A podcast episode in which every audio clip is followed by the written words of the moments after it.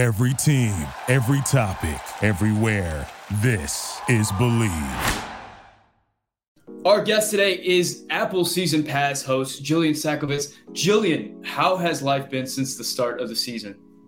Uh, it's been great. It's been hopefully a little bit of a mirror of what the fans have been experiencing of that uh, we want to give full MLS coverage pre game, post, wrap up, everything. And for me, who's been in the league since uh, 2015, uh, it's a pinch me moment for sure that we have all this stuff that is just for uh, MLS, which we had some really awesome broadcast partners in the past when I was with FS1 and then when I was with ESPN. But uh, they have to do other sports. And it's really fun to be in a room where all we're doing is not only soccer, but MLS. It's such a cool point, man. It, it's so cool being a fan of the league for a number of years. Um, going through life right now and just seeing MLS ads pop up in different places and just seeing the way that Apple is treating the league uh, with sort of the respect that it's never really gotten anywhere else has been really, really cool. It feels like coming into the season, there's been an excitement from uh, fans, fans of soccer in this country, fans of the league, fans who are, giving the league a, a, try maybe for the first time in a long time mm-hmm. for a number of reasons. You know, we're coming off of the World Cup. People are anticipating the 2026 World Cup. Yeah. Um, the, the excitement in MLS is just palpable with the Apple deal, with the Leagues Cup right around the corner. Are, are you feeling that excitement from your perspective? Is does this year feel different than years past? It does. It feels big time um, and respected. And that's not saying that it wasn't before or or whatever, but it feels um, elevated. And you mentioned like Apple, right? I was just in the Apple store uh, fixing my phone, and the way that there's like a screen on their chic white wall playing something, it was playing all MLS highlights. It's crazy, like, right? Is really wild. And I'm like looking at it and I'm like waiting for it to change. And it never did. It was just on a loop of MLS highlights. And I'm like, that's so fun. And, you know, I think Sam, for like a fan and a um, person of the media like yourself that's devoted so much time to it, it's like it's a pat on everybody's back. I think that people like yourself doing this, um, the producers, the play by play, everybody who's put the work in hopefully, and like whether you caught some eyeballs or you engaged a new fan, everyone's kind of done this together. So while there's some people that are quote working for the MLS season pass uh, and others that are enjoying it, it does feel like this is a culmination of, of everybody's hard work. Bet Online remains your number one source for all sports betting this season. Everything from pro and college basketball to UFC and MMA and more. Always find the latest odds, team matchup info, player news, and game trends at Bet Online. With live betting options, free contests, and live scores for almost any sport or game imaginable, BetOnline is truly the fastest and easiest way to bet all your favorite leagues and events. Head to the website today or use your mobile device to join and receive your 50% welcome bonus with your first deposit. Make sure to use promo code BELIEVE to receive your rewards. BetOnline.ag, where the game starts. Absolutely. I mean, whenever you think about where the league started, you know, everybody remembers those pictures of like um, Alexi Lalas and Valderrama with like the wild jerseys on, the crazy logos, the rule changes, just all the stuff that they did in, in the early days to um, try to make soccer popular in the United, United States that actually kind of like backfired, had this reverse effect where because they were trying to change things to appeal to an American audience, people who were American soccer fans felt a little disrespected by all that. Like, why isn't the game good enough? You know, from those beginnings to where we are right now, where it's certain. I mean, if you look at some of the uh, the transfers that MLS has coming in and out, and just some of the players in the league, some of the things that are happening, the attendance numbers, the the viewership numbers, and it, just seeing it transition from where it was in 1996 to where it was where it is right now is incredible. Another thing that's really incredible is the fact that MLS Season Pass and Apple TV have just created this production, just this whole giant production company, this whole production uh, for MLS, just over a, the the span of a couple of years. I mean, I think people have this sense that you just turn on the TV and like things appear and, and, don't really think about like everything that's going on behind the screen, not just the stuff that we're seeing on the screen, but all the people in, in the background that are putting that together. And I, I've worked in production for a little while, and usually whenever you know you're in production, there's there's someone in there who knows all the secrets, who've been there for a long time, who knows all the passwords, who was there when everything was set up, who who knows everything. It, it, it blows my mind that you guys put together this whole production from scratch where everybody's new, everybody's brand new. Can you take me behind the scenes and talk to me a little bit about the logistics of putting that all together from your perspective on the broadcast side, as well as some of the stuff going on behind the scenes to to make this season pass happen? Absolutely. I mean, because of your production background, you really hit the nail on the head where everything, everything from is the printer working to uh, the truck making sure that uh, the English side, right, is not hearing the Spanish side because you've got two English speaking broadcasters and then one booth over got the two Spanish speaking broadcasters and there's a truck and you have all the audio people. It's like not only is there the whole studio setup, but you're also doing 14 ish games a weekend uh, with an entire crew. Like when you drive by something and you see those huge TV trucks, like those have been sent out all over North America to, to make this thing work. So behind the scenes though, I can tell you what has stood out to me is like, look, if if there was someone there that wasn't obsessed with MLS and obsessed with making this project work, it wouldn't. Everyone's pulling long hours, everyone's into it, and everybody has the best attitude because everyone's just excited because you're seeing the fruits of everyone's labor pay off or like uh, someone like you saying that like it looks great, it feels big. That makes 14 hours at 106 and Park last Saturday, we would do 18 hours because it's paying off. And it only pays off when you have the investment and the resources that Apple and MLS are giving us, like awesome studios or an MLS wrap up show, which I had. I knew fans would like it, but I had no idea the appetite that would be there for. Yeah, we just had a Saturday night with like six hours of soccer, but people still want a 30 minute show with every goal right away. That show comes out after a commercial break as soon as the final West Coast game ends. So I've loved how rewarding it's been because everyone is working and everyone is doing a hundred other things that they probably didn't sign up for in their job description. But we're seeing it pay off and we're seeing that fans like it. And is it anywhere near where it's going to be at the end of the year? No. We are two days into a 10 year project. So uh, while I'm happy that people like it, we all are going to get better. We have to get better. We uh, need to elevate it. And like, we're going to do that every week. Yeah, I, I think that's a great point because I, I do think that there's there's this sense that as soon as you guys hit the ground running, that it should be this polished piece, and there was just never any chance that it would be like that because everything is so brand new. I mean, the broadcast teams have to build that chemistry over time. And same thing with the people behind the scenes. It was just never going to be um, what it's going to be a few years down the road, right from the start. But just right. the bones of everything, just to see the picture quality and, and, and kind of the ideas and the concepts is, is really cool. Now, I did get distracted for a second there. You said 106 and Park. Are you guys in the same space as the old BET studio? Yes. Yep. We are there in what is the iconic 106 and Park wow. building uh, where there's been a lot of incredible, incredible things uh, shot in there. The first one, of course, being 106 and Park, the show uh, that we all watched growing up.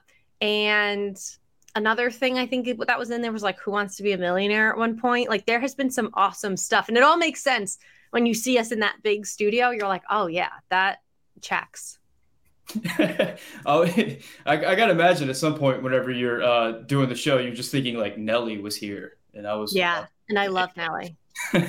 so um, I, I know that there's been a lot of just question marks about the Apple TV deal and how it would play out and, and what changes would take place. Uh, I know the first weekend, just Twitter was flooded with people asking about, you know, will I be able to watch my team on TV? What games are free? What games aren't free? I'm curious, from your perspective, what are some of the most frequently asked questions you're getting um, about the the whole new setup? So our our Twitter handles have also become like Apple TV support hotlines. Yeah. And I'll be honest, I'm ha- I'm happy to do it. Like I get a question and I screenshot it and to their credit, MLS and Apple have kind of sent us like, "Hey, when you get stuff, send it here because until someone asks, they don't know that it's something." So People complaining about um, seeing the scores when they wanted to watch replays was one. Wanting to watch so many damn replays was another one that I was like, whoa, whoa, whoa. Um, MLS wrap up, the show that I host at the end of the night, um, like at four o'clock in the morning, my phone going off, like, where's MLS wrap up? Obviously, eventually, the goal is to have that show right away, right? As and you can watch it right away, but if you don't, then like, can you watch it an hour later? I think right now they like uploaded it like the next morning. Um, so that was kind of cool to see the demand of how many people want to see every goal, because uh, that's like our promise on the show. So I think that that part has been has been really really interesting. All right, let's talk about some actual soccer. So sure. before all this, I know that you spent a great time, a great deal of time in Atlanta, uh, working with that team. Um, and they're a really interesting story. Whenever they came into the league, I mean, they set the league on fire with the attendance, with the atmosphere, with everything going on down in Atlanta, and the team was really, really good. But then, you know, you you lose a few players, you lose a coach, you you a few things happen, and all of a sudden, a few years down the road, um, this team had, had a really poor season last year. They're trying to bounce back this year. Um, are they going to bounce back? What are you seeing in Atlanta? Or, are they going to regain what what once was a few years ago, or are they destined to uh, be rebuilding for a few more seasons? No, uh, they're going to they're going to bring it back because they have to. Uh, that market demands it, and that's what I that's what I like about them. They can complain. Atlanta United fans could complain all they want to me on Twitter because I like that that standard was set, and believe me, like they did and I was there. I started in 2018, which was only their second year as a club. And I was just asked on uh, the Cooligans podcast earlier today. Oh, are you so surprised about St. Louis City that like this is the success? And I said, I know I worked at Atlanta and I'm slightly partial, but Atlanta United coming into the league forever changed the game that it is not okay to be a slow start expansion team. Minnesota United did nothing wrong. They built an incredible stadium, honestly, one of the best in the league. Um, they've done decent for themselves, but they had a slow start. And like that is the last time I can think of a team that kind of, and I don't think that they planned it differently. I think that the slow build that they had was kind of their model. And Atlanta United blew that out of the water. They said, no, 2017, we're going to open Mercedes Benz Stadium midway through. And then the next year, we're going to win an MLS Cup. And ever since, and we're going to break every attendance record. Josef Martinez is going to break every scoring pace record on the planet. And they did that in year two. And then they kind of, and then LAFC comes in the league in 2019. And I think got a fire lit under their butts because of Atlanta United, Charlotte, Miami. Obviously, Miami kind of had their issues um, that were stacked, against, uh, stacked against them. But like that type of start was no longer okay. And I think Atlanta United changed change that. And then when you see a team like St. Louis pick up where they did um, in week one, beating Austin, a team that could win MLS Cup, that's a statement. And Atlanta United changed the expansion team conversation. But to answer your question about Atlanta United this year, they have to get it right. They have no excuse not to. When you look at that roster, that is a roster half the league would be jealous of. Uh, Luiz Araujo, I think he's trying to do too much. I think that he needs to be complemented more by the guys around him. Perhaps this Giakoumakis will be exactly that. Um, the Greek freak. I don't know if he. I guess by MLS standards, he could be a Greek freak. Uh, um, the Greek freak, uh, the tank, as they call him, coming um, from the Scottish Premiership over to Atlanta United. Uh, they got Miles Robinson back, and they have Brad Guzan in net. So let's see, but it has to be better. There's no reason for it not to be better. There's no reason that this team doesn't make the playoffs at least. So I'm interested to see what they do. And what I want to see from them is what I saw in year one and what you see from teams all the time. Just know who you are. Go out there. You might not win, but know who you are. And I need to see, re see kind of that identity from Atlanta United. You know, you mentioned um, a handful of teams that are all fairly new, and a bunch of them were in the South. And I'm from the South. I'm from Louisiana. You know, and, and for years I would be talking about soccer in the United States with people, and they would talk about how soccer is just not going to work in the South. Um, you know, they had MLS franchises that failed in Florida. If you even want to call, you know, Florida's kind of depending on where you are in Florida. Yeah, it doesn't really feel like the South. yeah, it but it doesn't. It, yes, parts of it, yes, parts of it, not so much.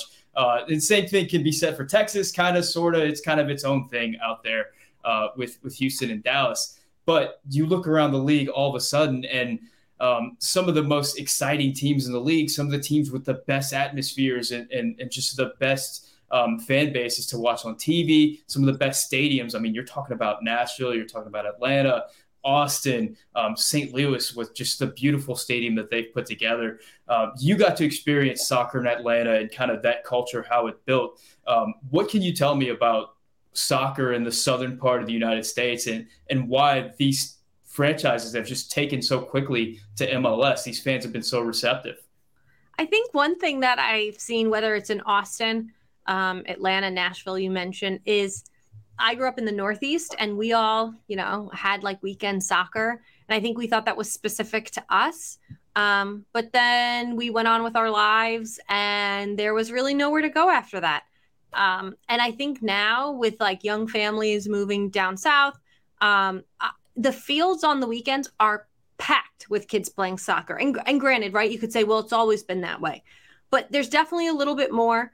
And I think now the fact that there are these teams that people can watch on TV, right? And associate themselves with. I was always shocked whether you're in like a Louisiana or a South Carolina, people that would love Atlanta United. Um, so I think they're honing into that a little bit. Um, in Atlanta, it was the transient market for sure. Um, people came in with their NFL teams. They came in with their MLB teams. Uh, you know, everyone you meet is not from that's living like in the heart of of the city. Most are not from Atlanta. So like the average 20 year old doesn't 20 something doesn't have an MLS uh, soccer team. Maybe they follow the US at best. And then they come in and there's kind of this cool team downtown to do. So I I think that also people have been quick to dismiss the soccer culture in the South. So while it's boomed for sure, I it's always been there and now I just think it's getting a little bit more of the respect or notoriety that it deserves. I'm not going to act like it popped up 5 years ago. It's been there, you know, when I used to hear about the stories in Atlanta, it's been there. It's so cool to see. And speaking of uh, soccer culture in the South, I mean, we got an absolute treat last weekend with the uh, opening of uh, St. Louis's stadium. Mm-hmm. Um, I mean, just the, the atmosphere was incredible. I think a, a, ton of people tuned into that game. There were there were moments where I was watching that match with with the way the stadium is set up and the way the fans are just like right on the field. Um, it, it, felt at times like, uh, am I watching an MLS game? Like, what is this? I feel like I'm I'm watching something uh, straight out of Europe. Uh, tell me about the the St. Louis franchise opening that stadium, um, just the excitement all the way around it. You know, City Park, I was lucky enough to go there and do the MLS, um, the MLS uh, Super Draft from there. Uh, and I got a glimpse of it like 95% done, and I was blown away. When I mentioned Allianz Field with Minnesota United, that's what I love about it. Um, it's just a newer Red Bull Arena, which I also love. And it's those very close touch lines, um, grass, all you know, all the things that you love for a good European uh, soccer stadium. And then as for the fans, I mean, I'm going to show you this one picture. The video is incredible, but like, look at this. Wait, look at this baby. oh, yeah, I remember that, that on TV. Summer, if that doesn't summarize, like, amazing. This baby is in a beer shower in the supporter section after their first ever goal at City Park, which was an own goal, but still, uh, the place just erupted. And St. Louis has been overdue. Um, you know, you look at the 1950s World Cup roster that beat England, that like half that roster were guys from St. Louis. So, kind of like you mentioned the South, you go way back in St. Louis, and the soccer has been there forever. It's now just the proper investment um, from Carolyn Kindle and her family that is is giving these people what has been long overdue. Yeah, and I know uh, Josh Sargent is from that area. I think there's another U.S. men's national team player from that. Yes, area. it's a hotbed, and like you look at you look at MLS players of like the Taylor Twellman era, which we all know Taylor, uh, great colleague of mine, like is from St. Louis. But you look at so many other guys that are from the St. Louis area. Like um, I was just on a Cincinnati podcast last night, and so I was looking some things up, and I was like, Pat Noonan is from the St. Louis like suburb, like their head coach former MLSer. There is a ton of guys from St. Louis. Well, Taylor Twellman is a great transition to my next question. It's it's that you know Taylor Twellman is from St. Louis, but he also uh, played a, a, lot of his MLS career in uh, New England for the New England Revolution. And I, I, think one thing I noticed whenever I was switching around channels um, during the, uh, the the last weekend in MLS is that you go from these incredible stadiums with this incredible atmosphere in places like um, St. Louis and Nashville and Austin and Atlanta and then you go to other places like uh, New England and you know Houston, um, Chicago, some of the more uh, traditional ML or what do you, what is uh, I forget Paul Tenorio had a had a term for them. They're like the uh, original the originals, teams. yeah, yeah, whatever. The the older MLS teams and some of the bigger markets, and there seems to be a stark contrast in just the way that the, the excitement around these teams. Uh, Paul Tenorio wrote a great article in the Athletic um, this week about expansion versus reinvigorating some of those older franchises in MLS and how important it's going to be for the league whenever we look towards the next decade or so to really get some of those franchises caught up with the rest of the league, some of the newer teams in the league. Um, I'm curious about your thoughts on that and, and, what what needs to happen in order for um, some of those older teams to feel like some of the newer teams in terms of excitement and atmosphere and, and just importance to their community. Uh, spending money spending money. You you got to keep up with these new stadia. You can be classic, right? Like Columbus Crew um, built an incredible new downtown stadium. Uh, and I loved Mapfre. That has nothing, no disrespect to the historic Mapfre, um, but you have to evolve and you have to keep up. And being eh, kind of like the broadcast, is no longer good enough because now there's the Apple Season Pass. And you if you're going to put out MLS content, like you need to kind of match that. Um, so I think it's spending money. I think a lot of MLS teams have gotten used to being okay. And there's kind of been tiered MLS teams. And I think that the Austins, uh, the St. Louis's, the Atlantas, the LAFCs are now putting the pressure on the teams that maybe aren't spending are okay with having under 10,000 in the stands. And like there's not many of them. When I when I think about about teams that maybe could improve um or as Don Garber said, you know, like reassess a couple things. Um it's kind of like playing for a starting position. Like listen, like now there's other games in town and the pressure's on. And you're seeing what St. Louis is doing, you know, you you can no longer use that you're a small market or that you're not in New York or that you're not in LA. Uh, so I kind of love the competition that's that's there, and obviously, you know, promotion relegation is is not something that is going to immediately be done. You know, Don said, Don Garber, the commissioner, said in that article that it's not it's not happening anytime soon, but that he'll never say never because the league is going to evolve. It's 28 years young. Yeah, it seems like expansion is just going to continue to happen. It's it's been such a um, lucrative and uh, profitable thing for the league, not just in terms of the expansion fee, but also in terms of the new fan bases and just the excitement and some of the successes that you're seeing with some of the expansion teams. Um, now, one I think great um, example of what we're discussing right now in terms of like old versus new is what's happening in LA right now, where you have the LA Galaxy, who have been the super club of the league, who are still one of the higher spending clubs in all of MLS. Uh, but they have a new rival that's come to town in LAFC. And I remember whenever LAFC was um, being discussed and, and, being something that, uh, that that was coming to the league, people thought like, is this going to be another Chivas USA? Is this going to be another um, extra team in LA that people don't really care about? But they've come into the league and it seems like they've done everything right. I mean, from the kits to the naming to the uh, designated players that they brought in to uh, the feel of, of, Hollywood that they brought to the league to their stadium, just everything about it just just feels like it's it's been a part of the league for for a long time. Whenever you think about how how old that club actually is, it's pretty fascinating. And then you check out LA Galaxy with all the heritage and everything that they have. They're probably the most famous club in MLS. I think they're the most followed on social media. Um, certainly have had the, uh, I think, the most success of any club.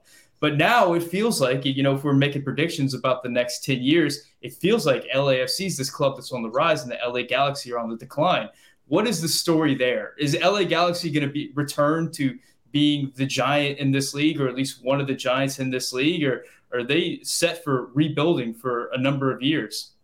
Well, make no mistake about it. The LA Galaxy right now are living in the shadows of LAFC. And I don't think anybody thought when they came in the league in 2019 that that would happen so quickly.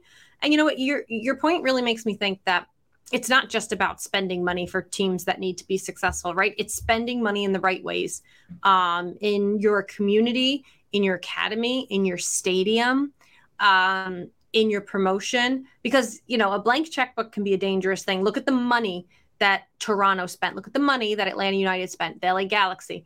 Um, and, and yeah, Toronto might make MLS Cup with the money that they've spent. They might not.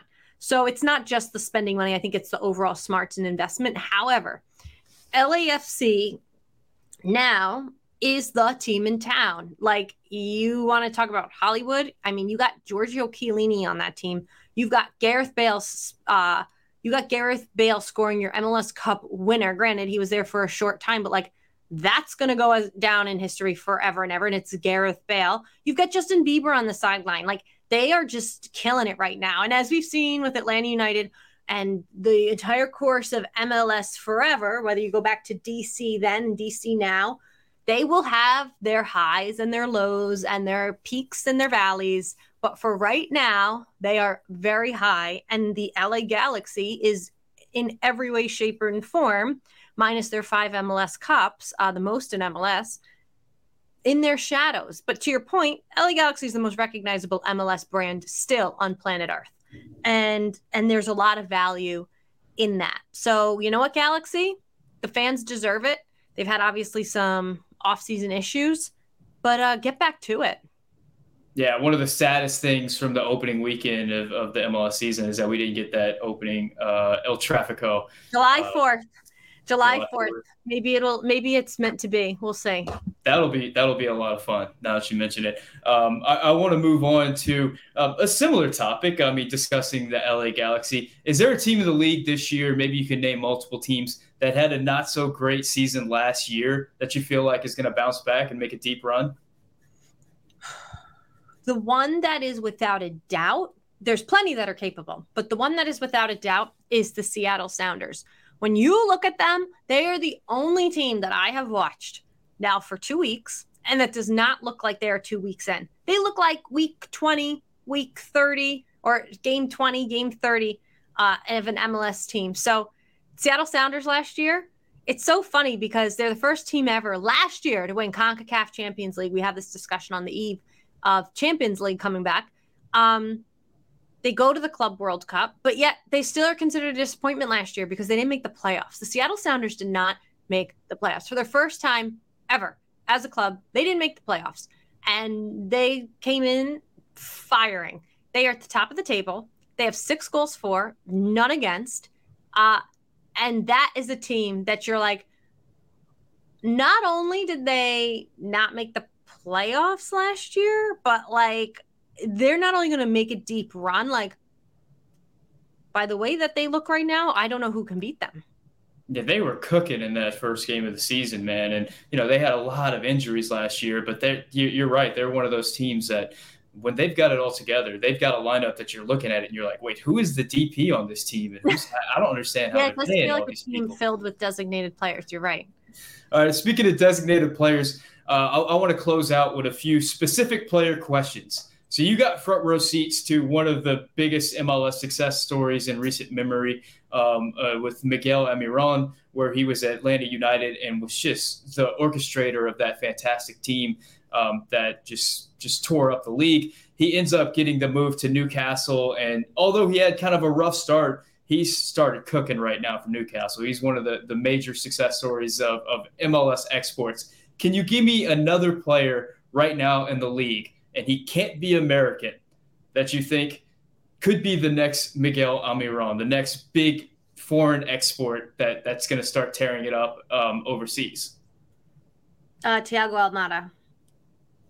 He'll be. Like that's the easy one, man. That that's the slam dunk. That's right the there. most obvious one. If you're thinking of a guy who is at that scale, um, it's Thiago Almada, the only active player in MLS to ever win a World Cup granted, okay, guy played 90 minutes every game, but he got to rub shoulders with and train with Lionel Messi and a World Cup winning team. So it might be the easy one, or it might also be the one that's just Thiago Almada come what is today, March 7th, in one year's time, will be the player from MLS that has elevated the furthest in one year's time. Absolutely. And because he said when he came to Atlanta United as much like it's a stepping stone. And who started that is Miguel Almiron. So it's Thiago Almada uh, for me if you want a, a, non-American. And if you want American guys that are going to the move, next question, yeah. Move, if you want American guys um, that are going to move on to Europe, um, I think I'm really excited to see Brandon Vazquez. I think that I enjoyed him a lot. Now, granted, he's playing with Brenner, he's playing with Lucho Acosta. Um, that's a great front three. However, 18 goals last year, and he, you know, gets maybe in his mind snubbed from the national team. Uh, he was a late add to the All Star roster for MLS. So I think maybe he's at times missing that bite to his game, maybe that bite to his finishing. And if he can take all of this and bottle it up and kick his game up a notch, I could see him um, making big moves. And then anyone who has come up through the Philadelphia Union Academy and is on the first team right now, take them too because they they can go on any any team any guy that comes through there. I've I've learned uh, to learn their name quickly. yeah, I mean they are just pumping out players right now. Jillian, I have to ask if there's one thing that I get picked on more than anything else, it is uh, my love for Jesus Ferreira.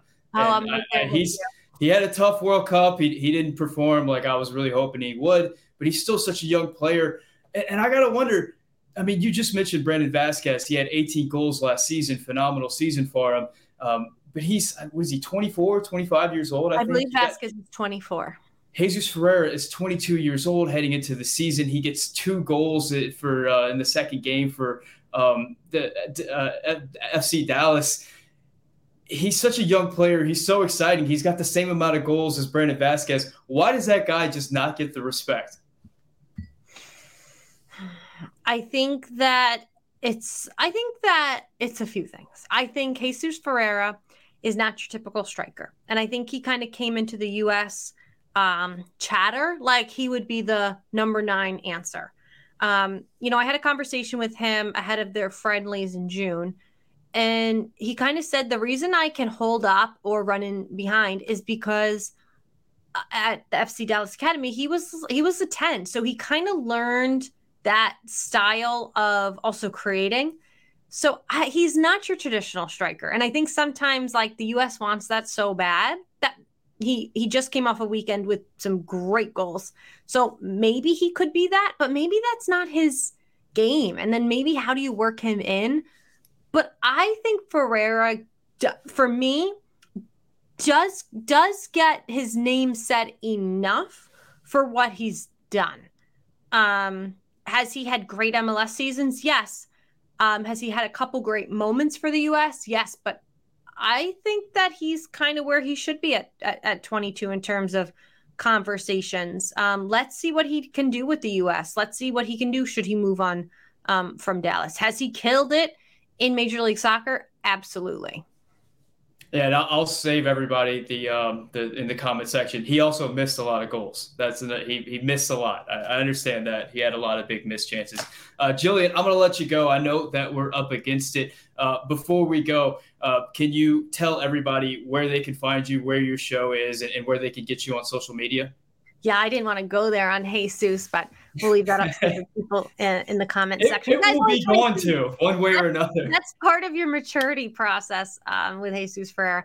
Um, but at Jillian Zach, Sakovits, Instagram or Twitter. But more importantly, um, on the MLS season pass, you can catch us at uh, whatever your time zone is at the 15. So 8 15, 9 15, 10 15 um, at night Eastern previewing your games on MLS Countdown, and then right after the final whistle of the final game on MLS Wrap Up. And again, that's on demand, so you can watch that too. But thank you so much. This has been a blast.